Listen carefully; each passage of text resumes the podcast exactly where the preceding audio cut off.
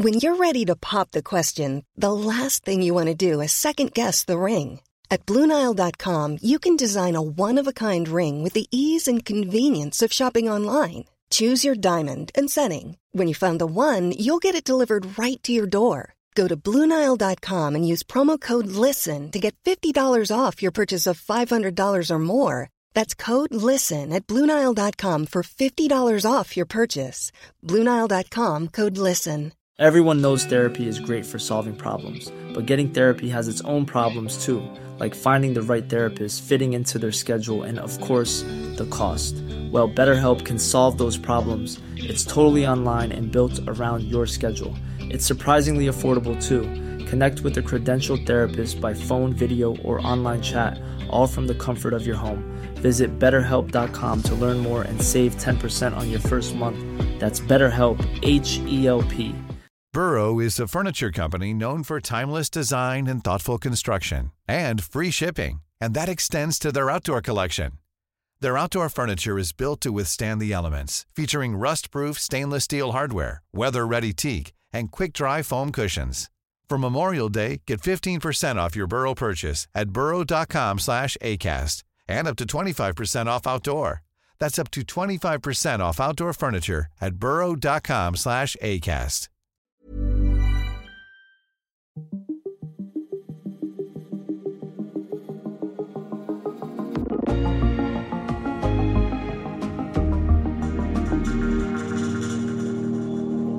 Danske Æg og Økologisk Landsforening stopper øjeblikkeligt med at bruge fiskemel i fodret til økologiske høns. Det sker fordi en undersøgelse lavet af DTU og Fødevarestyrelsen viser, at der er fundet store mængder PFAS-stoffer i økologiske æggeblommer fra hønsefarme overalt i Danmark. Men det er kun toppen af giftbjerget. PFAS er sundhedsskadeligt, og det er i tandtråd, slipletpander, regntøj, kosmetik, møbler og mere end det. Så udbredt, at et moderne menneske svært kan undgå det. Så burde PFAS ikke være forbudt? Her er dato. Jeg hedder Thomas Bug Andersen.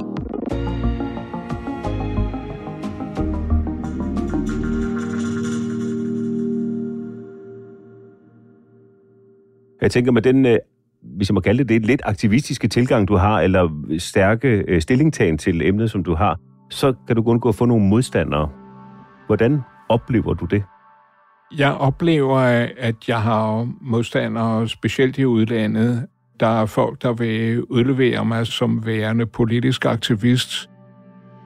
Det her, det er Philippe Grandjean, professor i miljømedicin ved SDU. Han har i overvis forsket i PFAS-forurening. Hvor og hvornår eksponeres vi danskere for PFAS?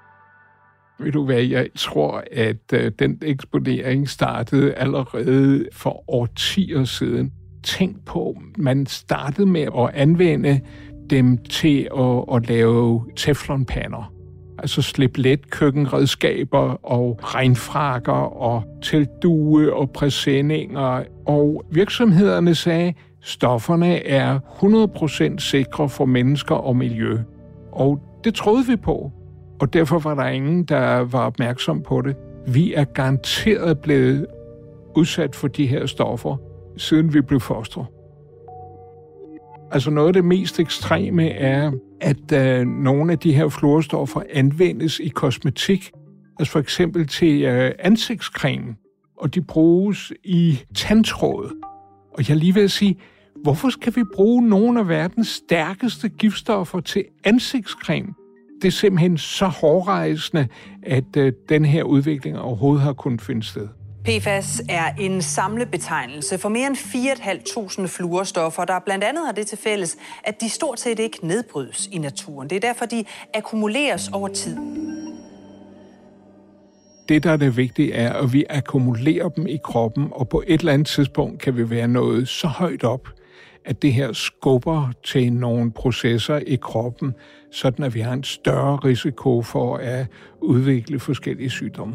De bliver også kaldt evighedskemikalier, fordi de er meget svære at nedbryde, og samtidig så er de mistænkt for at kunne føre til blandt andet leverskader, kræft og fertilitetsproblemer. Da PFAS dukkede op, blev det populært, fordi det har nogle helt særlige egenskaber. De er gode til at skabe grænseflader, og de har netop vist sig at være velegnede til forskellige formål, fordi de er så stabile.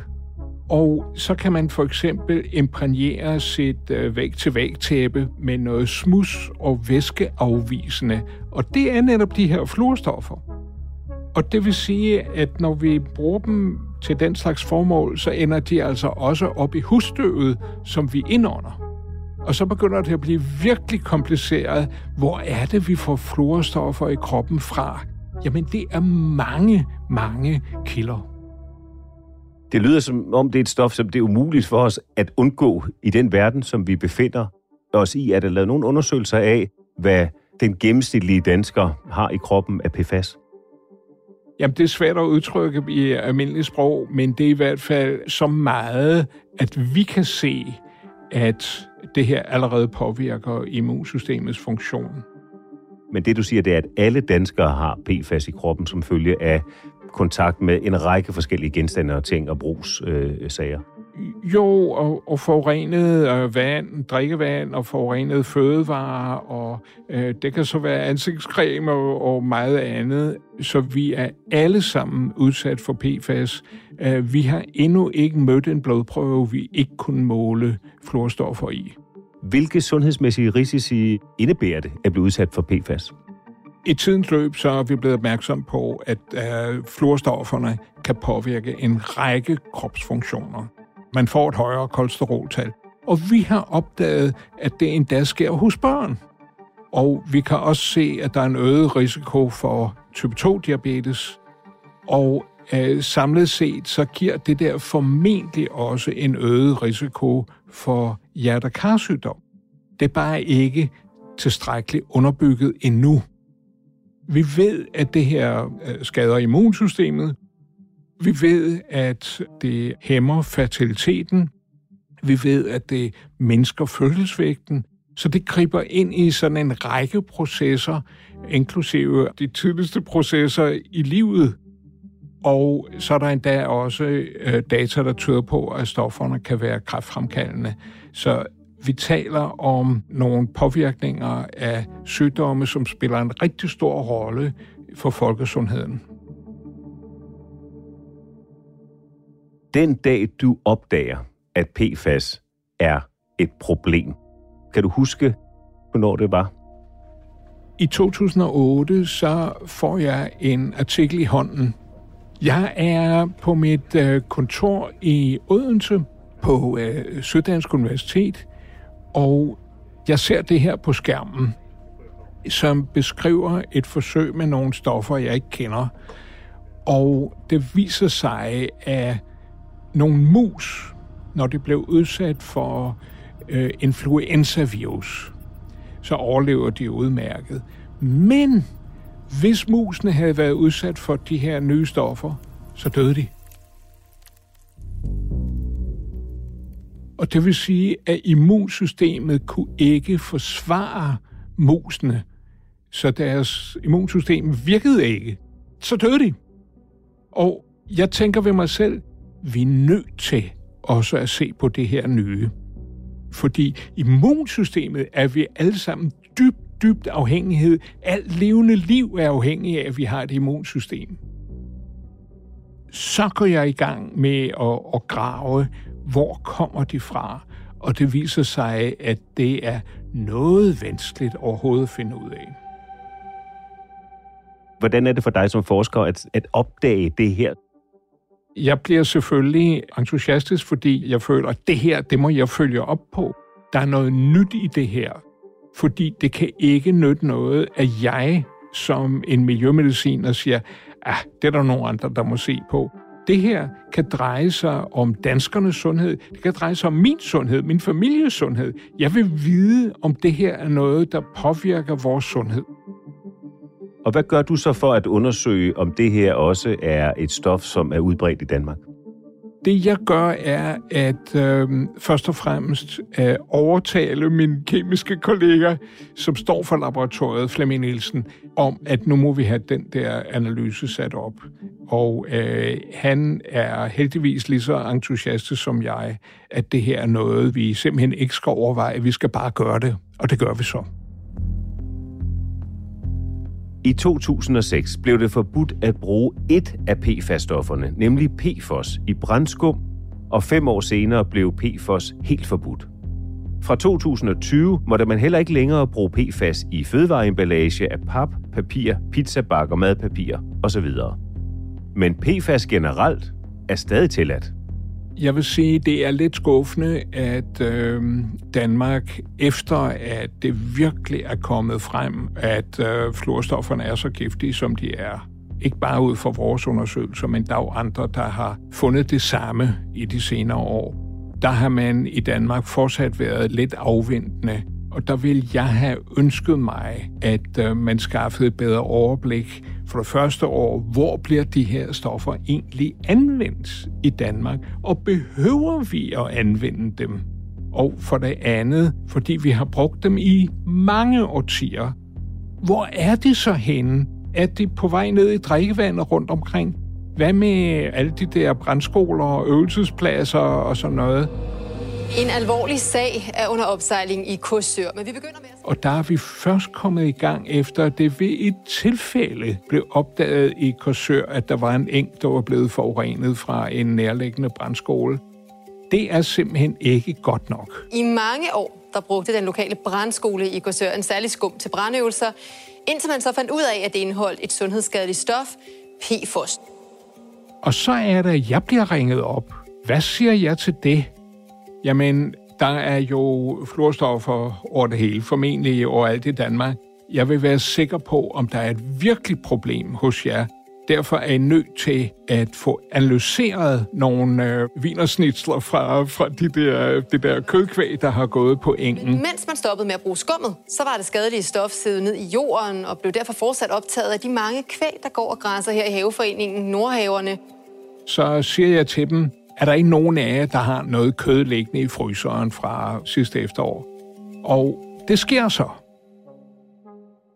Og så får jeg en opringning om, at nu er der altså et par af de der kødprøver, der er analyseret, og de finder så et tal på, og jeg kan ikke huske det nøjagtigt, men lad os se, 140. Og så siger jeg, du, alt forbarmende, det her er tusind gange for højt er et fuldstændig vanvittigt. Det der må ikke kunne ske. Og da kødet så viser sig at være forurenet, så siger jeg, men hvad med medlemmerne af kogræsserlaget, som har spist det, de troede var økologisk kød? Det kan jo være, at nogle af dem har fået masser af fluorstoffer i kroppen. De seneste 15 år der er kødet fra køerne så blevet spist af de lokale, og nu frygter de, at det forurenede kød har påvirket dem og deres børns sundhed. Det viser sig så, at vi kan få arrangeret, at de får taget blodprøver, og øh, der finder vi altså nogen, der er rigtig, rigtig høje.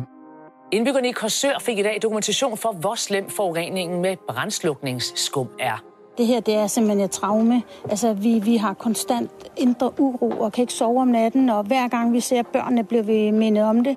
Region Sjælland har med virkning fra i dag tilbudt psykologhjælp til borgere, der er påvirket af forureningssagen. Forureningerne med de giftige fluorstoffer PFAS breder sig. Nu begynder man at teste regnvand, drikkevand, jord og havskum. Stadig flere steder dukker PFAS op i de danske drikkevandsboringer. Danske vandværker har således fundet PFAS, PFAS over grænsen. PFAS. Tusindvis af steder i landet kan være slemt forurenet. Og nu har Danmark så foreslået et EU-forbud. Og det er det mest omfattende udkast til et EU-forbud for begrænsninger af kemikalier nogensinde. Men nu er det så faktisk sket det, at den danske regering er gået til EU og har sagt, lad os forbyde alle sammen i hele EU, så vi kan gardere os mod de risici, der er forbundet ved det. Og det må du, som jo har, kan man godt tillade sig at kalde det, har været aktivistisk på det her emne og på det her tema igennem en årrække, det må du vel være jublende glad for, så at sige. Jeg er jublende glad, men det er trods alt sådan lidt begrænset, fordi jeg vil jo godt se, hvad det her fører til og hvor lang tid skal det her tage? Og et af problemerne er jo, at man sikkert vil undtage det, der hedder essentielle anvendelser. Og essentielle anvendelser kan jo være rigtig mange ting, hvor erhvervslivet så kan påstå, at der ikke findes alternativer, og nu er vi nødt til at bruge de her stoffer. Og det, jeg frygter, er, at så vil man fortsat anvende det i sådan noget som tændtråd eller retfrakker. Altså, det, vil, det vil jo så ikke være et reelt forbud. Selvom Philippe Grandjean sidder i Sundhedsstyrelsens ekspertgruppe, som rådgiver om PFAS og helbredseffekterne, så har han flere gange kritiseret samme styrelse. Og så kan jeg videregive min viden og øh, mine anbefalinger, og så håber jeg, at øh, det her trods alt vil føre til en, en eller anden form for gevinst. Men der er ligesom en tærskel, fordi jeg vil jo gerne være Syddansk Universitets neutrale forsker, som leverer holdbar dokumentation, som andre så må tage stilling til. Og hvis jeg selv tager stilling til det, så er det, skal jeg passe på, at jeg ikke overskrider den grænse, så jeg simpelthen forsøger at udbrede en politisk holdning snarere end en videnskabelig dokumentation. Så det er den balance, jeg forsøger at opretholde. Jeg tænker, med den øh, stærke øh, stillingtagen til emnet, som du har, så kan du kun gå og få nogle modstandere. Hvordan oplever du det? Jeg oplever, at jeg har modstandere, specielt i udlandet. Der er folk, der vil udlevere mig som værende politisk aktivist. Og det er du vel egentlig også? Uh, jamen, jeg er jo ikke partipolitisk aktivist. Jeg har en holdning, som jeg mener er baseret på mit lægeløfte og min opfattelse af, hvad der er etisk forsvarligt. Og det er klart, at konsekvenserne af det jo naturligvis må blive politiske på et eller andet tidspunkt. Men jeg føler, at det, jeg arbejder med som forsker, har nogle mulige samfundskonsekvenser, og at jeg derfor må lægge videnskaben frem, sådan som jeg ser den. Jeg mener, at jeg har tilstrækkelig grundlag for at udtrykke de forslag til løsninger, som jeg støtter, og øh, det er klart, hvis der kommer dokumentation, evidens, resultater fra forskningen, som peger i en anden retning, så er jeg klart parat til at ændre min anbefaling. Men sådan som det ser ud nu, og sådan som øh, jeg ligesom har oplevet det i de sidste 15 år, så må jeg sige, at vi har et mega stort problem, hvor vi er langt bagude, fordi myndighederne har været for optimistiske, og nogen vil sikkert sige naive. Øh, og derfor skal vi gøre noget ved det her nu. Vi skal tage det alvorligt. Har du været udsat for trusler eller lignende i dit virke som forsker på det område? Altså, øh, det kan man godt sige. Jeg har for eksempel haft øh, store vanskeligheder med at håndtere mine forskningsbevillinger, fordi jeg har her indtil nytår har jeg været ansat på et stort universitet i USA som øh, adjungeret. Jeg har været på Harvard. Og øh, det er helt klart, at den forskning, jeg har stået for, ikke passede Harvard. Og de forbød mig simpelthen at hyre medarbejdere. Jeg havde masser af forskningsmidler, men universitetet ville ikke lade mig bruge dem. Og det er jo faktisk mærkeligt, fordi så ville universitetet få overhead. Så nu er du blevet sagt op, eller nu er din forbindelse til Harvard slut her per årsskiftet? Vi har indgået en aftale om, at jeg gik af her efter 20 års ansættelse, så jeg er gået af nu her til nytår. Under pres? Jeg vil sige, de gjorde det umuligt for mig at fungere. Hvordan har du det med det? Jamen, jeg har det rigtig dårligt, fordi det er et højt respekteret universitet, og jeg har været nødt til at se i øjnene, at øh, vores veje måtte skilles. Er du blevet fyret? Øh, jeg er ikke blevet fyret, men, men øh, hvis der var nogen, der spurgte mig, om øh, det ikke var en god idé at blive øh, gæsteprofessor på Harvard, så vil jeg sige, jeg tror ikke, at du vil blive tilfreds, fordi det kan være, at din dagsorden ikke stemmer overens med universitetets. Philippe Grandjean, læge, professor i miljømedicin på SDU, og indtil 1. januar også adjungeret professor på Harvard University. Tak fordi du kom og fortalte. Velkommen.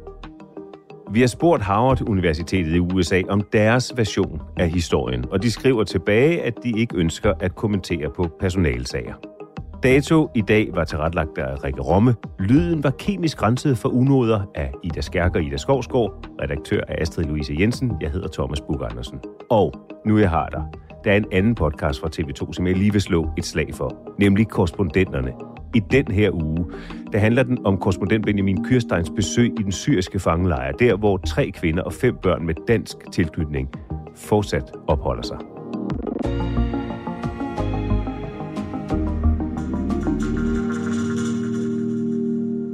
Du har lyttet til en podcast fra TV2.